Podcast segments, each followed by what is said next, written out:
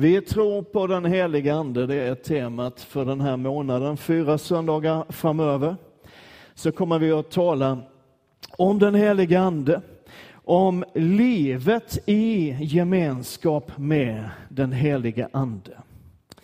Eh, och det här har jag sett fram emot fantastiskt mycket.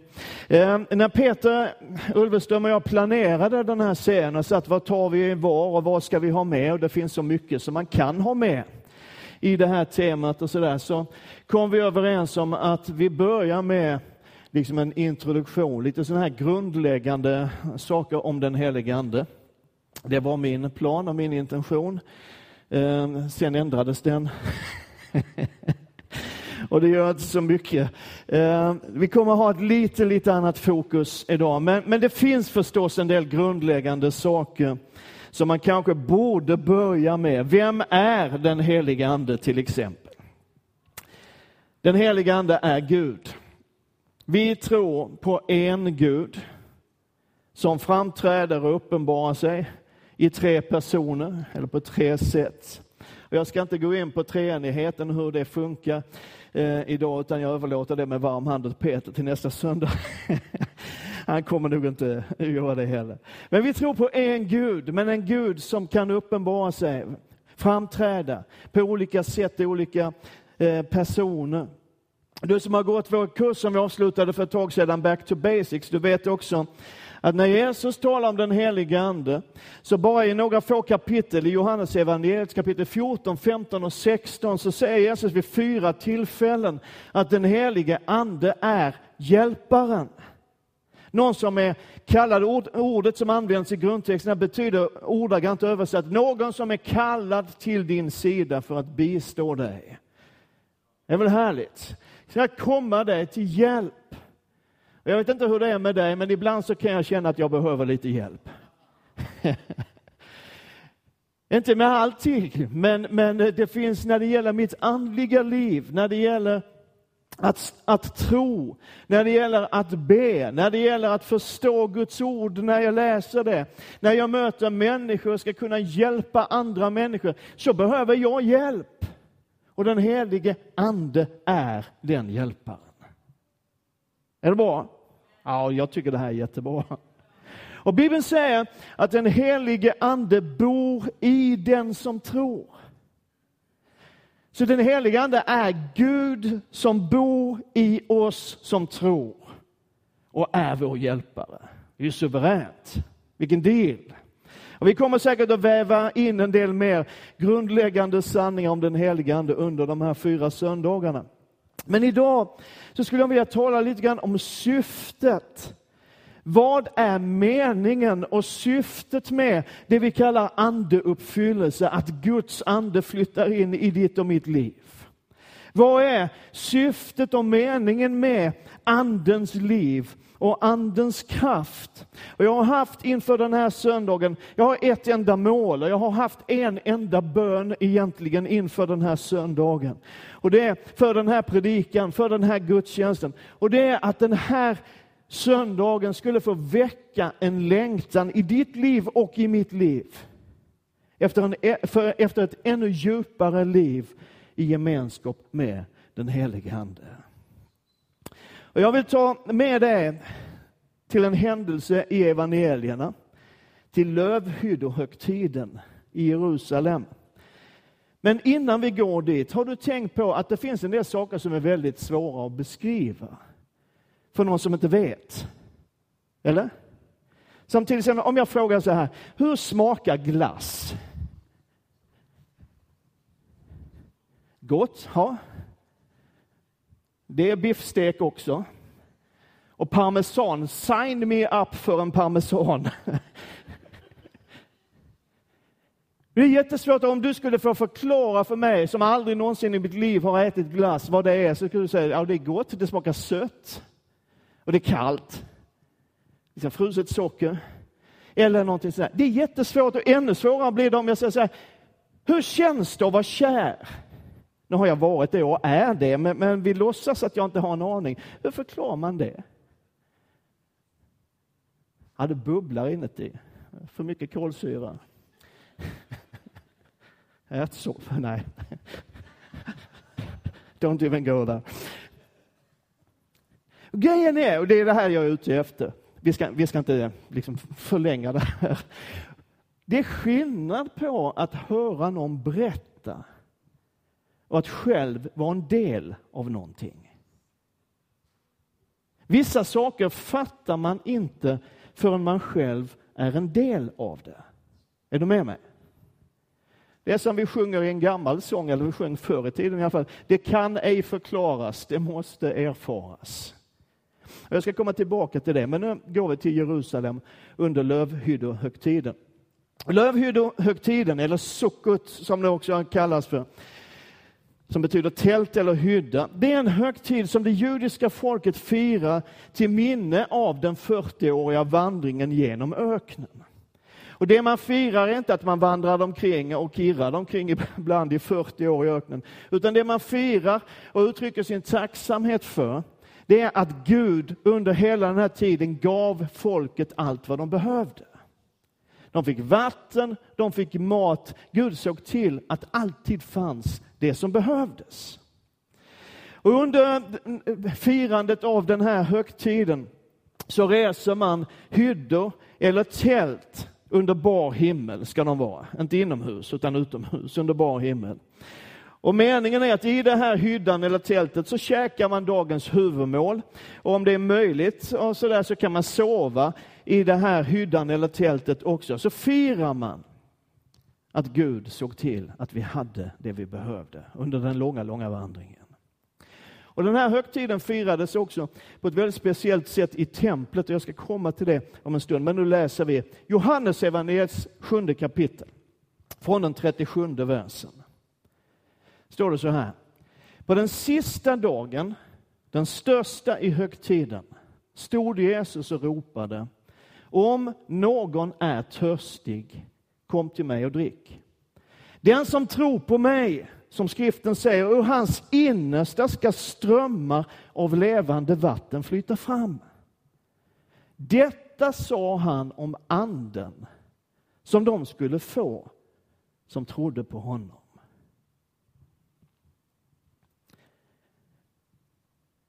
Under lövhyddohögtiden så firade man också i templet med en speciell ceremoni som är ganska intressant och, och spännande. Prästerna hämtade vatten från en källa i Siloam och så bar man allt det här vattnet in i templet. Och där tömde man krukorna med vatten i ett jättestort kar. Och så fanns det ett annat kar som man fyllde med vin som en symbol, vattnet och vinet för liv och glädje och välsignelse. Och när man hade fyllt de här karen så slog man sönder dem. Det är smart. Så att det här vattnet och vinet började rinna ut över hela tempelområdet. Och medan vatten och vin flöt ut över tempelområdet så stod folket och sjöng Eh, ifrån Jesaja, boken bland annat, finns på flera ställen. Vi ska ösa vatten med fröjd ur frälsningens källor. Och där finns en intressant grej. Frälsningen på hebreiska, vad heter det? Är det någon som vet? Det heter Jeshua. Vilket är namnet Jesus på hebreiska? Vi har en grekisk knorr på vårt uttal av Jesus. Så det man sjöng egentligen långt innan Jesus ens hade kommit in i den här världen, innan Jesus hade tagit fysisk gestalt i en människas kropp i den här världen, så sjöng folket och firade, vi ska ösa vatten med fröjd ur Jesus källor. Det är häftigt, eller hur? Och det här skedde varje dag under sju dagar som lövhögtiden varade. Och sista dagen så gjorde man den här vattenösningsceremonin sju gånger. Färdigt konkande på vatten som bara slogs ut sedan. Men det är själva bakgrunden till det Jesus talar om. Därför att på den sista dagen i högtiden när ceremonierna med vattnet pågick för fullt i templet så stod Jesus där mitt i Jerusalem och ropar ut, om någon är törstig, så kom till mig och drick. Den som tror på mig, som skriften säger, ur hans innersta ska flyta strömmar av levande vatten. Det vill säga det som den här tempelceremonin symboliserar av liv och glädje och välsignelse. Källan till det får den som tror placerad på insidan, i sitt innersta, i sitt hjärta. Det är vad Jesus säger. Och antagligen var det inte så många som fattade att han som hade gett deras förfäder vatten under ökenvandringen var den som nu stod och ropade till dem om det levande vattnet. Det var nog inte många som fattade det. Men Paulus refererar till den här klippan som gav öken, eh, vatten under åren i öknen och alltihopa där. Han säger så här, alla åt de samma andliga mat. Och alla drack de samma andliga dryck. De drack ur en andlig klippa som följde den och den klippan var Kristus. Vi ska ösa vatten med fröjd ur frälsningens, ur Jesus klippa. En källa, förlåt. Lite grann tidigare i Johannes evangeliet i kapitel 4 så sitter Jesus vid en brunn och pratar med en kvinna i Samarien. Och då säger han så här. Det som dricker av det vatten som jag ger honom ska aldrig någonsin törsta. Det vatten jag ger blir en källa i honom med vatten som flödar fram till evigt liv. En källa som ger evigt liv åt den som har källan. Det vill säga den som har frälsningen. Får också en källa som ger liv. Och Det Jesus talar om här, det är en källa som ger liv, för det första åt dig själv. Det är ju steg ett, eller hur? Men sen när man läser vidare så småningom då kommer till det sjunde kapitlet där vi läste, så har det liksom ökat på. Därför att det Jesus talar om i Johannes 7 som vi nyss läste, handlar inte om frälsningen utan det handlar om vad som händer när Guds ande den helige Ande kommer in i en människas liv, kommer över en människas liv, hur du nu vill uttrycka det. Och Gud genom sin Ande tar sin boning i den troende människan. Därför att då händer någonting med den här källan. Då blir den till en ström. Då blir den till en flod. Då blir den till någonting mer.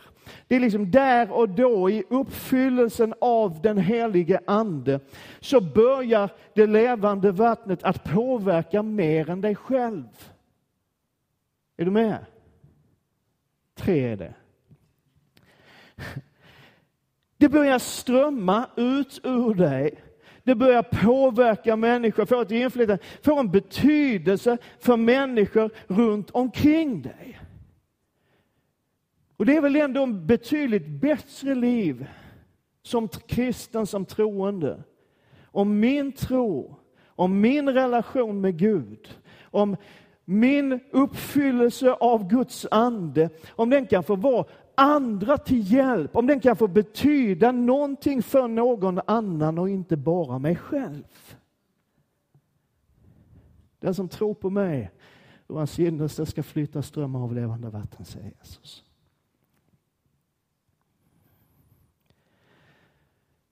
Finns i Hesekiel, bokens 47 kapitel, en syn som Hesekiel tar. Jag har refererat till det här textsammanhanget vid några tidigare tillfällen, men jag älskar den texten. Jag tror att den är så viktig för oss som församling och det vi står i just nu och det Gud vill göra i Enköping. för det är en syn som Hesekiel tar emot som definitivt är förknippad med den här vattenösningsceremonin på lövhyddohögtiden. Men den har någonting mer, någonting profetiskt över sig som jag tror Gud talar ända in i vår tid genom den texten.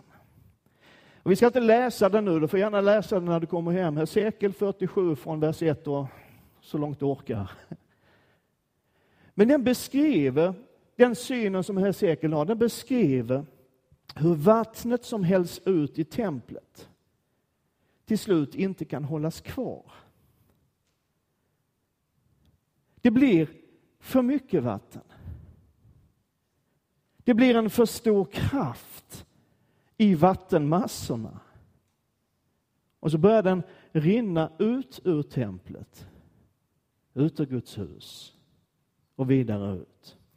Och Hesekiel använder olika ord för att liksom beskriva att det här blir starkare och starkare och djupare och djupare. Först säger han, så liksom sipprar det här vattnet fram under tröskeln, står det. Har du haft en vattenskada någon gång? Du vet, du vet hur det kan vara. Liksom. Det sipprar fram lite vatten och så kommer det under tröskeln och rinner ut lite grann. Sådär. Men nästa gång han talar om det så, sen, så rinner det fram. Och så flyter det ut i landskapet. Och sen så skriver han, så väller det fram. Och till slut så talar han om en ström som är så stark och så djup så den går inte att stå emot, den går inte att gå över, utan man får bara ge sig till den här strömmen och hänga med. Och den strömmen går ut över hela landet. Och så står det att överallt där det vattnet kommer skapas liv. Det skapas liv. Jesus sa att jag har kommit för att ni ska ha liv. Inte nätt och jämnt liv. Inte lätt och lagom liv. Inte knappt liv. Utan han säger, jag har ju kommit för att ni ska ha liv och liv i överflöd. Och överflöd, det har jag sagt många gånger, jag säger det, överflöd betyder att det är mer än vad som behövs. Eller hur? Det är onödigt mycket. Det är det Jesus säger, jag har kommit för att ni ska ha onödigt mycket liv.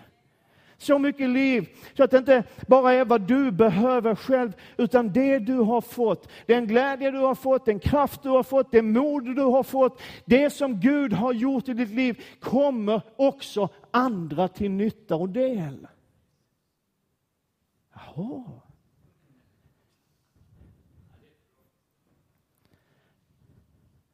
Överallt där det vattnet kommer skapas liv. Den som tror på mig, ur hans innersta ska strömmar av levande vatten flyta fram. Vet, i, I de församlingar där jag har arbetat och varit verksam, det har blivit några stycken, det har blivit ganska många år, så har vi ofta suttit i församlingsledningar och styrelser och äldste och allt vad det nu kallas, och så har vi pratat om metoder, och vi har pratat om modeller, och vi har pratat om idéer, och vi har pratat om, om tankar och, och alltihop det här.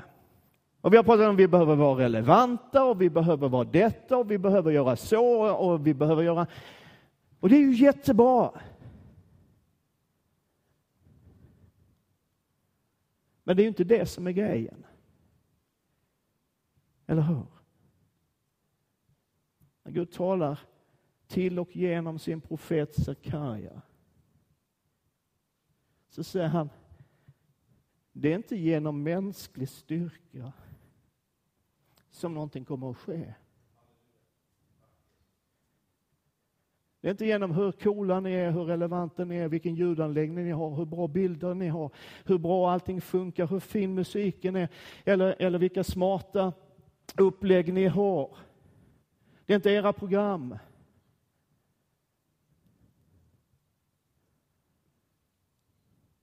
Utan genom min ande, säger Herren.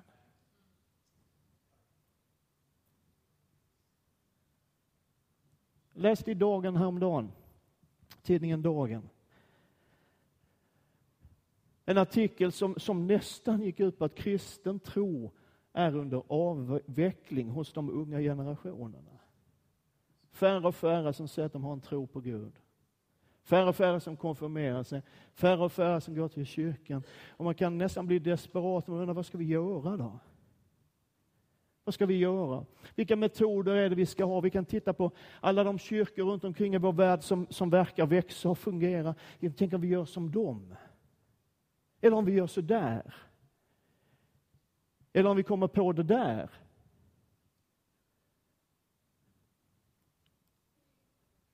Och vi kan se och lära från andra. Men någonstans så handlar det ändå om att det är inte mänsklig styrka. Det är inte din smartness som kommer att skapa skillnaden i Enköping eller var vi nu finns någonstans. Det är bara min ande, säger Herren.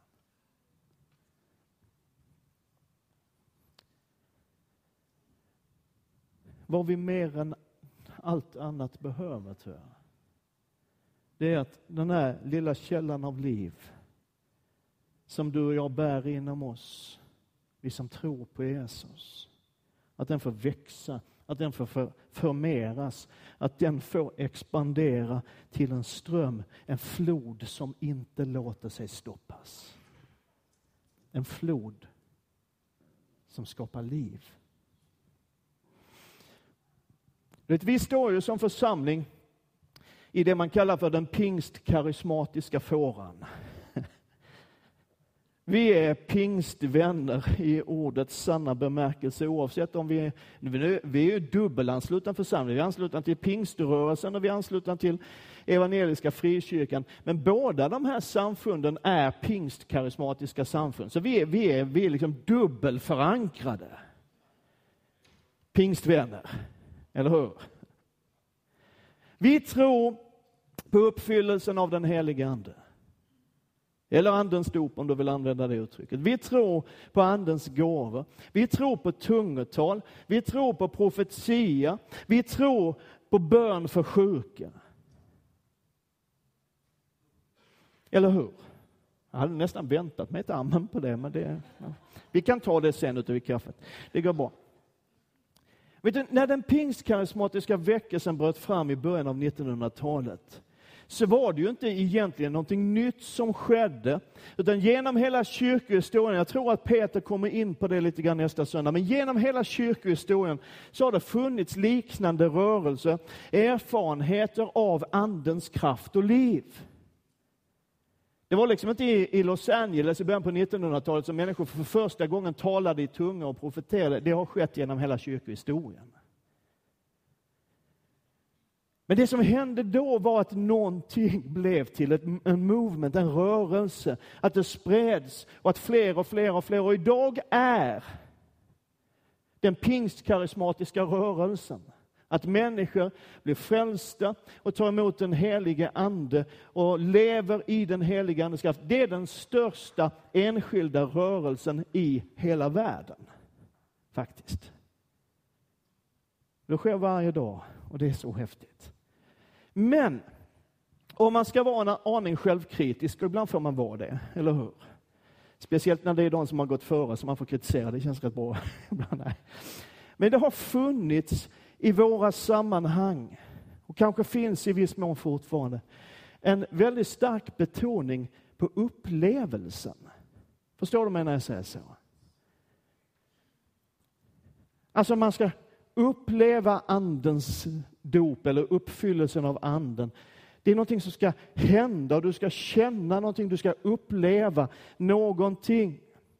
Och vet du, när pingstväckelsen kom till Sverige i början av 1900-talet, delvis via Norge och predikanten T.B. Barrett, så fanns en undervisning som gick ut på i stort sett att man skulle bli döpt och tala i tungor och sen var det klart, du behöver inte göra det igen. Utan man skulle ha gjort det. Liksom checka av. Klart. That's it. Och det är väl kanske inte så många som undervisar, men det finns fortfarande, tror jag, kvar en väldigt stark betoning på den här upplevelsen av någonting som händer. Men låt mig säga det här, kommer du inte ihåg någonting annat från den här söndag förmiddagen, så kom ihåg det här, att uppfyllelsen av den helige Ande är mer än en upplevelse. Det är ett liv. Kolla här. Jesus säger så här, Johannes 20. Jesus sa än en gång till om frid vare med er, som Fadern har sänt mig sänder jag er. Sedan han hade sagt detta andades han på dem och sa, ta emot den helige Ande. Det här skedde innan den första pingstdagen. Det som man räknar som, då kom anden. Men redan några veckor tidigare så andades Jesus på sina lärjungar och sa, ta emot den helige Ande. Sen säger Jesus åt sina lärjungar, vänta nu i Jerusalem på den helige Ande. Och så kommer pingstdagen, och det står så här i Apostlagärningarna 2. När pingstdagen kom var de alla samlade. Då hördes plötsligt från himlen ett dån som när en våldsam storm drar fram och det fyllde hela huset där de satt. Tungor som av eld visade sig för dem och fördelade sig och satte sig på var och en av dem. Alla uppfylldes av den helige Ande, började tala främmande språk allt eftersom Anden ingav dem att tala. Några kapitel längre fram. När de hade bett, samma folk, samma lärjungar. När de hade bett skakades platsen där de var samlade och de uppfylldes alla av den helige Ande och förkunnade Guds ord med frimodighet. Några kapitel längre fram. Och lärjungarna uppfylldes av glädje och den helige Ande.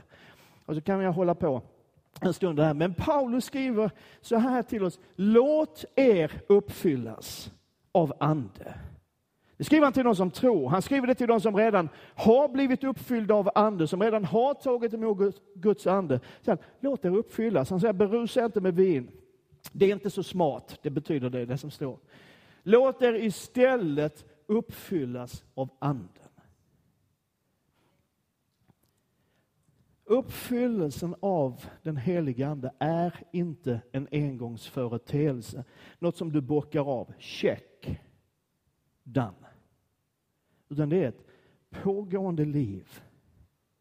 Ett liv som inte bara är till för dig själv, utan som skapar liv omkring dig. Tillbaka till det vi sa i inledningen. Vissa saker låter sig inte beskrivas. Det är en skillnad på att höra om någonting eller att läsa om någonting och att själv vara en del av någonting. För en del år sedan så hade jag en period i mitt liv när jag läste massor av böcker om den helige Ande. Jag läste ganska många biografier om människor som väldigt påtagligt hade varit ledda av den helige Ande. Som hade sett saker och ting ske genom den helige Andes kraft. Och det där ledde till i mitt liv en törst och en längtan. Det här vill jag vara med om själv. Sen är det ju lite tragiskt och sorgligt hur lätt det är ibland att tappa den där iven och längtan. Och man nöjer sig med att ha sin lilla pålande källa för sig själv. Men vet du, mer än någonting annat behöver Guds församling. Mer än någonting annat så behöver ena kyrkan. Och mer än någonting annat så behöver du och jag Andens kraft och liv. Därför det är den helige Ande som överbevisar människor om att de behöver Jesus. Det kan du och jag aldrig någonsin göra. Vi kan samtala med människor, och det gör vi. Vi kan försöka hjälpa människor att förstå, men det är den helige Ande som överbevisar människor om att de faktiskt behöver Jesus i sitt liv. Det är den helige Ande som gör skillnaden så att när vi ber för någon människa så händer någonting. Det är den helige Ande som är skillnaden som när vi sitter tillsammans, du och jag eller någon annan och du, och pratar om problem och svårigheter, så plötsligt dyker det upp en gudomlig lösning på det problemet. Du och jag kan sitta och prata i evighet. Tills en av oss somnar. Men när Guds ande finns i det samtalet så kan vi hitta sanningar och lösningar och djup. Det är den helige Ande som gör det. Det är den helige Ande som ger oss mod så att vi vågar ge. Vågar offra av våra pengar, vågar komma med vårt tionde. Därför att den helige Ande skapar tro och förväntan. Det är den helige Ande som gör att vi faktiskt kan lägga händerna på de sjuka och de kan bli friska. Du kan lägga all världens händer på en sjuk människa, det händer ingenting. Men om Guds ande finns där, så sker undret. Det är den helige ande som kan finnas med. Så när vi talar befrielse till människor som är bundna och plågade av all ondska och mörker som kan finnas i en människas liv, så genom den heliga Ande kan människor bli fria. Det är inte dina ord och inte mina ord som gör det, men Andens kraft. Men grejen är att det är ju inget fel på källan. Det är inget fel på livets vatten, det ger evigt liv. Men det finns så mycket mer, tror jag, än det du och jag lever i. Det liv som den helige Ande ger till dig och mig kan bli till välsignelse och hjälp för andra. Och någonstans har jag känt inför den här månaden, och vi har bett för de här söndagarna som ligger framför nu när vi ska tala om den heliga Ande och Andens kraft. Jag har känt, känt för mig själv, alltså det, det, är på något sätt ett läge att inte bara höra andra berätta eller läsa om vad som sker på andra ställen. När vi bad här alldeles innan gudstjänsten så bad Kicki bland annat om det som sker utöver världen, hur Gud verkar i, i Sydamerika och i Asien och Afrika. Jag har haft förmånen att resa ganska mycket och sett vad som sker på olika platser runt omkring i vår värld. Jag bara känner, det är ju ingen skillnad på Gud. Eller hur? De har ju inte en annan Gud och en annan helig ande i Sydamerika eller i Afrika eller i Asien.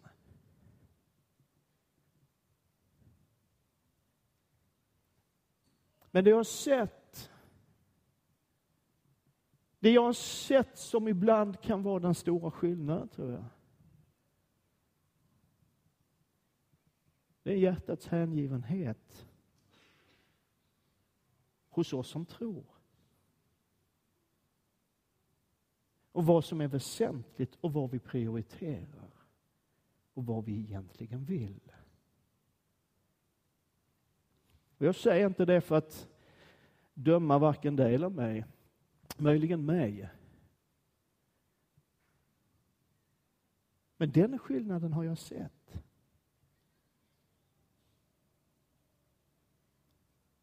predikade i en sorts crusade-liknande plats i norra Peru för ett par år sedan. Otrolig kväll. När människor kom till tro. När människor blev helade. Men det berodde ju inte på att jag, en svensk pastor, var där, utan jag tror att det berodde väldigt mycket på att församlingen hade varit samlad i bön nästan dygnet runt i flera veckor i förväg. Och jag har sett samma saker i, i många länder i Afrika. I Sydostasien. Vill vi se en förändring av vår stad? Vill vi se en förändring av den här bygden? Vet, jag tror det kan ske.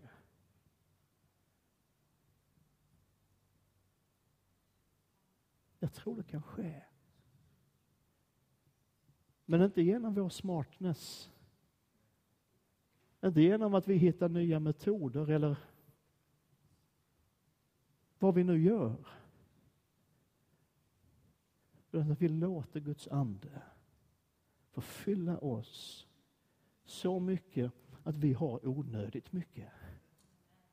Så att det räcker till andra också. Jag tror att det är läge att du och jag själv blir en del av floden som ger liv. Den som tror på mig, som skriften säger, ur hans innersta ska strömmar av levande vatten flyta fram. Detta sa han om anden, som de skulle få som trodde på honom. Amen.